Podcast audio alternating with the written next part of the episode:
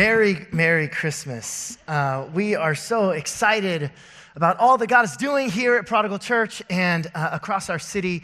And uh, next week is going to be such an incredible service. Our, our kids' Christmas performance, Santa's going to be here. Um, it's just going to be great. And so, to kind of get us even more excited about Christmas Eve services next week, I have invited my son Dex to come up and sing a, a, song or two. So, would you give him a round of applause?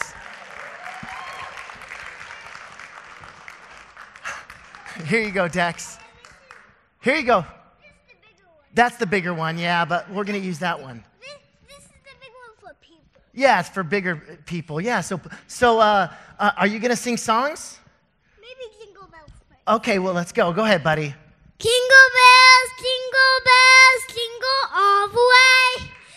Our fun is to ride the one open sleigh. Hey, jingle bells, jingle bells, jingle all the way. Our fun is to ride the one open sleigh. Oh, that was really good. That was really good. That was really good. Um, maybe now you can sing another one. What other song are you going to sing? Deck the halls. Okay, Deck the Halls. All right, take it over.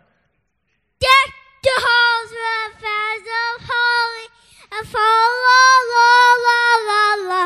Tis the sea beacon becoming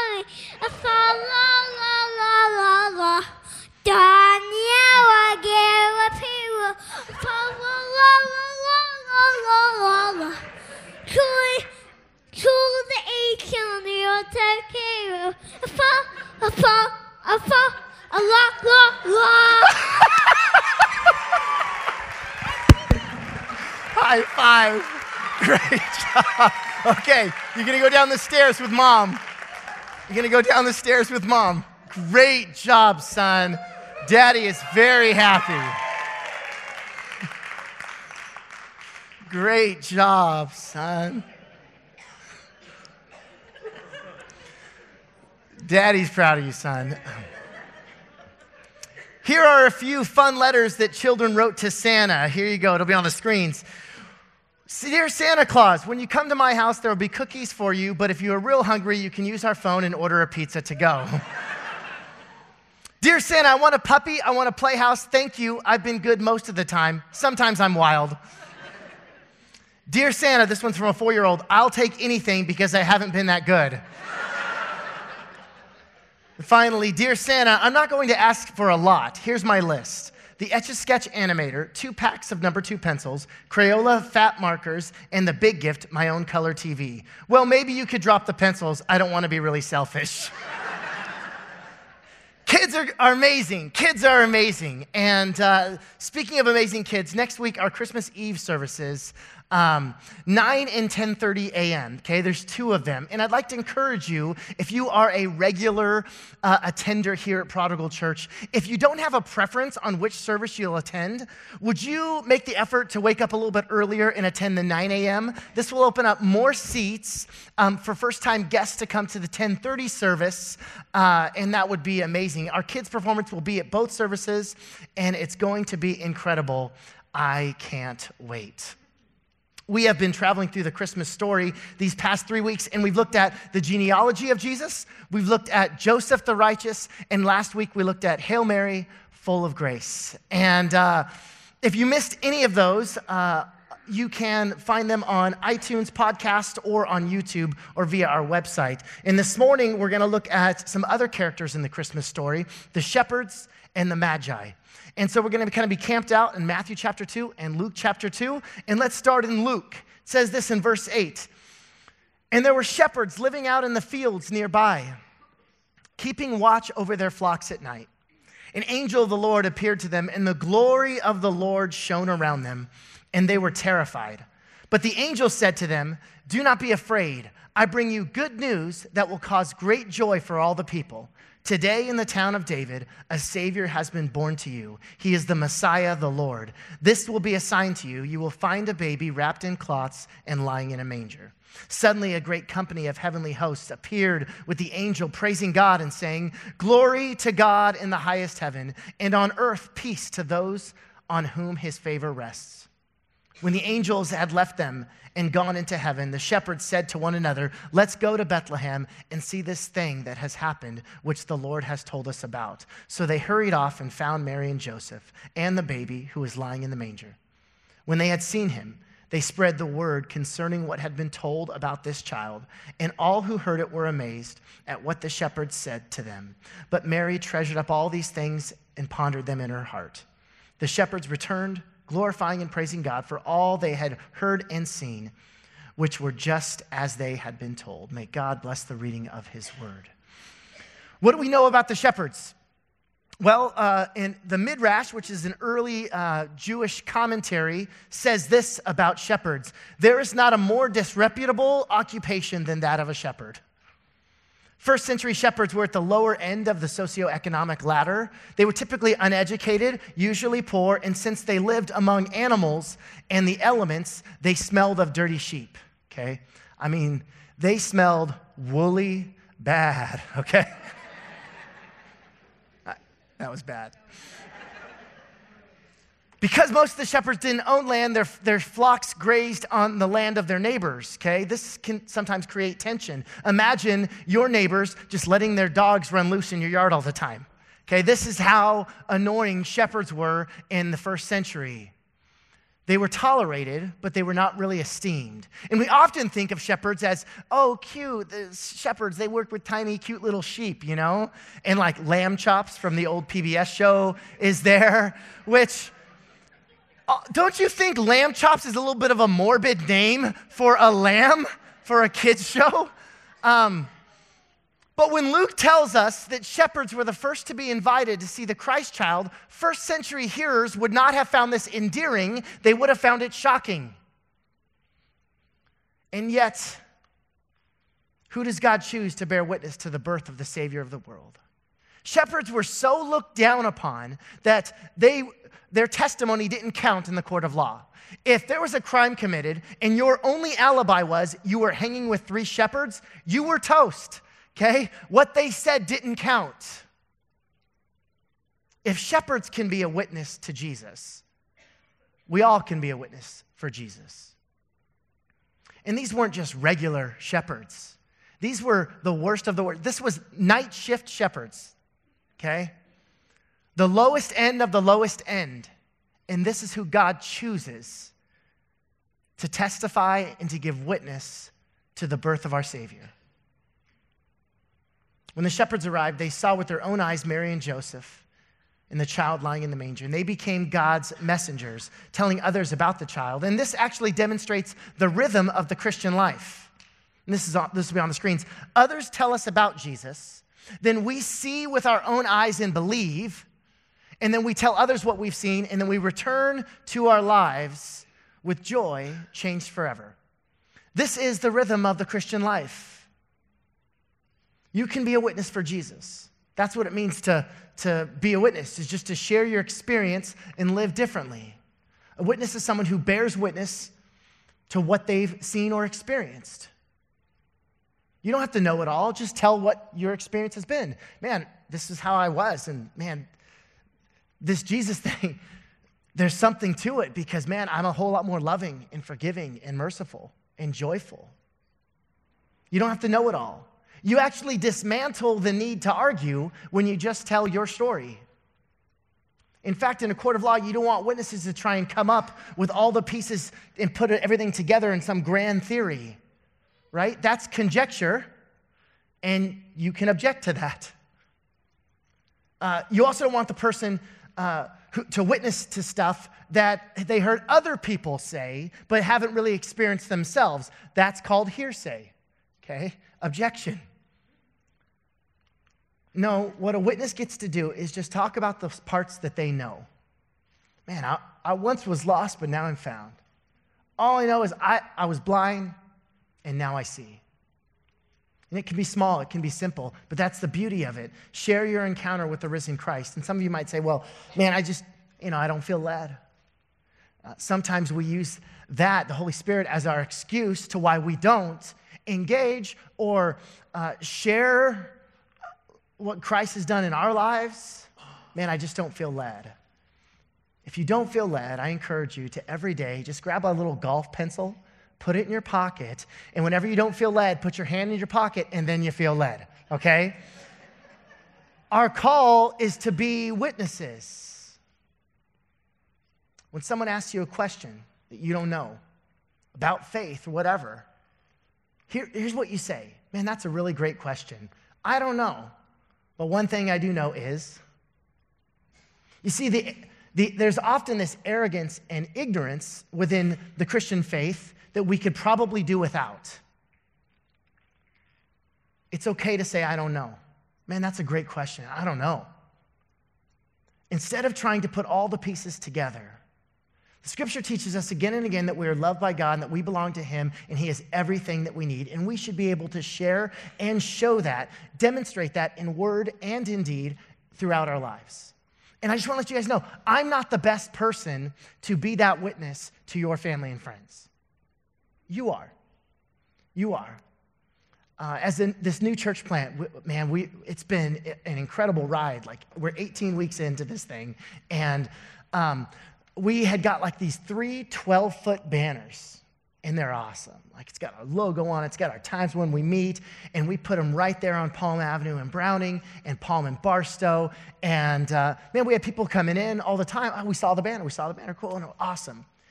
And then maybe a, a month and a half ago, we got a call, the principal here and uh, Fresno Unified got a call from someone that complained about our sign. Um, that, you know, school's government and here's a church. And, and so then the principal asked us to, to take it down, and we obliged. Like, no questions asked, like, no problem. And I was like, man, those signs were pretty cool. And I really felt the still small voice of the Holy Spirit say this that prodigal church will not grow because of signs, prodigal church will grow because of you. Uh, quick survey. Yeah, praise God. That's good. It's good. It's true. It's true. Quick survey. It, raise your hand real quick. You could just do this if you're shy. Um, if you came to Prodigal Church because you saw a sign somewhere or, or piece, okay, there's a couple. Awesome. Praise God. We're so stoked.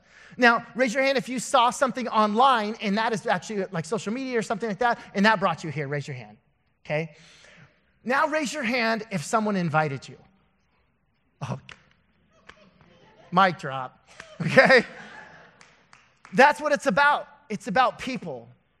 Uh, prodigal church will not grow because of signs, it will grow because of people, you and me. We, like the lowly night shift shepherds, are called to bear witness to Jesus. Now for the Magi, Matthew chapter 2. Starting in verse 1. After Jesus was born in Bethlehem in Judea during the time of King Herod, Magi from the east came to Jerusalem and asked, Where is the one who has been born king of the Jews? We saw his star when it rose and have come to worship him. When Herod, King Herod heard this, he was disturbed and all Jerusalem with him.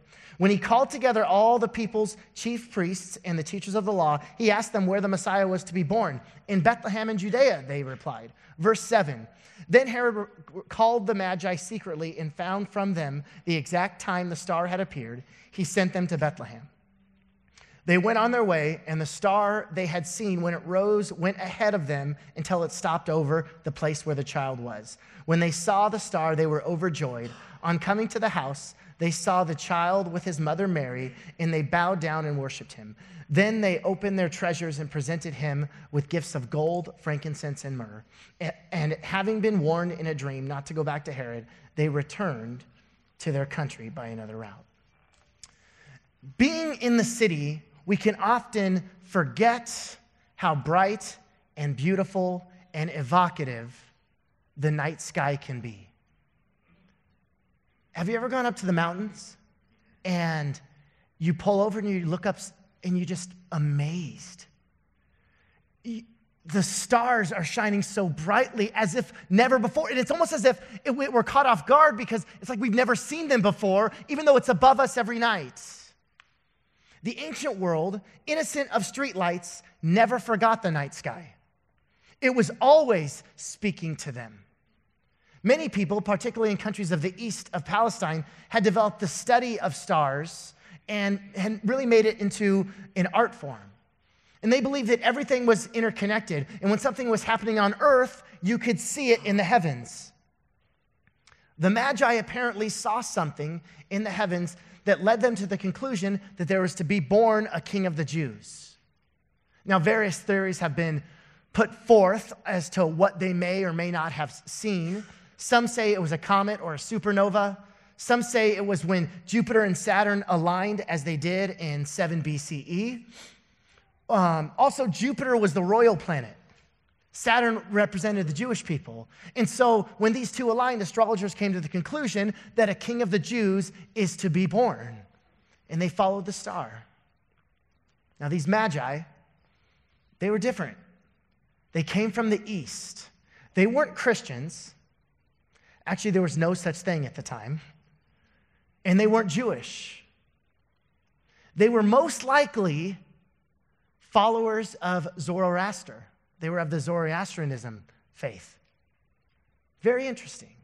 In Israel, Christians would tell the Christmas story and they would portray different scenes of this Christmas story. Uh, and there's this ancient church in Bethlehem, and in one panel, they depicted these magi. And uh, here's a, a, picture of, of this. Uh, the, the magi don't look like anyone else in Israel, right? This is how they're depicted. They don't dress like the Israelites do. They're wearing pants Israelites did not. They have belted tunics. Israelites didn't wear that. And they've got these caps on. Israelites didn't do that. Actually, in 614, there was an army from Persia that came to the Holy Land and began to destroy all these Christian churches. And they get to this church in Bethlehem and they see these paintings on the wall of the Magi. And they stopped. And, and, and they said, That's us. That's us right there. And they didn't destroy this church because there's a painting of the Magi from the east that looked and dressed just like them.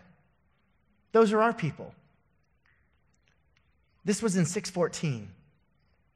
Among the things I find fascinating about this text in Matthew is that God gave a sign to a group of truth seekers who were likely not Jewish. Uh, they were likely some kind of Zoroastrianism priest, and uh, God spoke to them in a way that they would understand through the stars. What might the Magi story tell us about how God looks at people of other faiths? See, Christians, we're all too often super willing to pronounce judgment on everyone who doesn't believe like we believe. But this text seems to say that God deeply cares about people of other faiths. Now, you should be in relationship with people of other religions. You're not sinning if you do so, okay? You should be able to listen and love them. And if you can't listen to them, you're probably not doing a very good job at loving them. You should be able to agree to disagree in a Christ honoring way. And I think the church often struggles with this. The Magi ultimately foreshadow the fact that the gospel is going to be taken to the entire world. Luke's telling of the shepherd story points to the humble and lowly that are called to meet Jesus, the shepherds. Matthew's telling of the Magi story points to God's concern for all people. The shepherds, poor, lowly, disreputable. Magi, wealthy, powerful.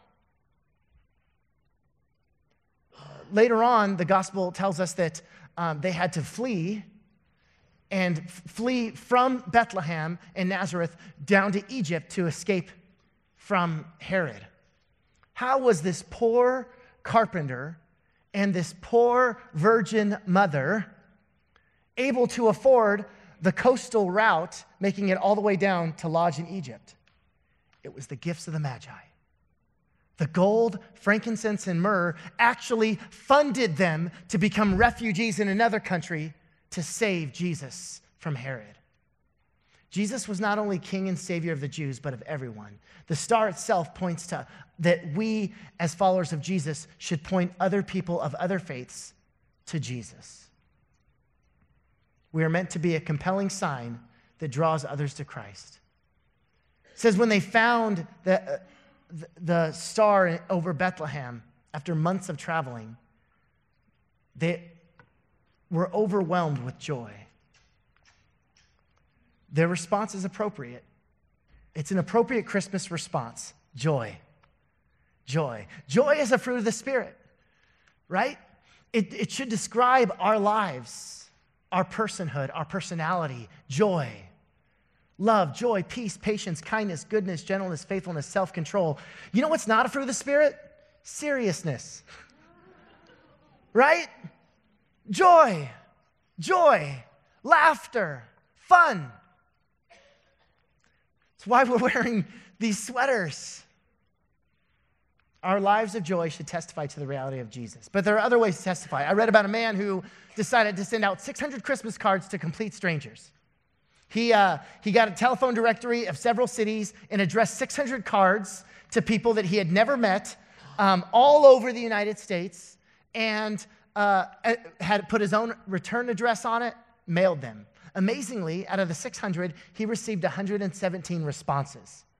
Some people just go, oh, we forgot about him, and then they wrote a, their card and sent it to him.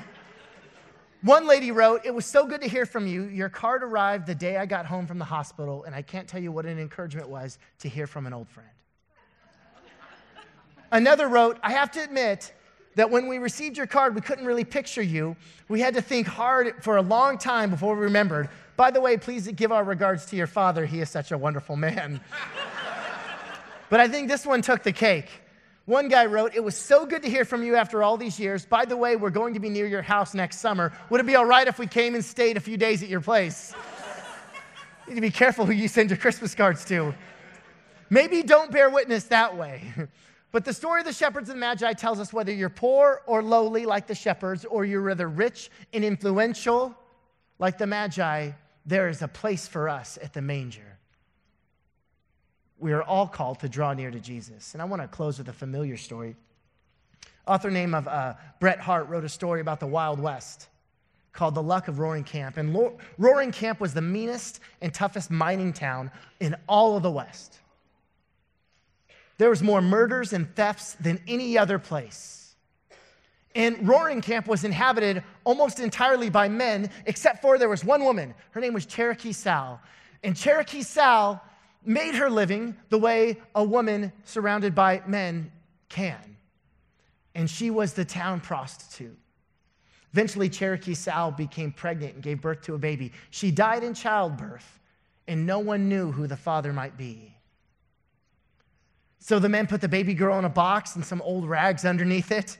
And somehow that didn't seem right. And so one of them rode 80 miles to a town and p- purchased this beautiful uh, rosewood cradle. When they put the rags in there, the baby uh, uh, just didn't look right inside this beautiful cradle with these old rags. And so another man rode to Sacramento to buy beautiful blankets to lay in the cradle. The men lined the rosewood cradle with silk and tucked the baby girl. Then someone noticed that the floor under the cradle was dirty. And so a few of these big, tough men got on their hands and knees and scrubbed all around until the floor was spotless. And of course, then the walls and the ceiling. So they washed the walls and the ceiling, hung some curtains, and things were beginning to look a lot better. But soon they realized that they had to give up their carousing and their fighting. After all, babies need to sleep, and fighting, yelling, and cussing keeps babies from sleeping. Besides that, the baby didn't like all the angry voices and the frowning faces. So the men started smiling and talking in pleasant and cheerful tones. And since babies shouldn't be left alone, they set the cradle by the entrance of the mine, and the men stayed with her, and some worked inside.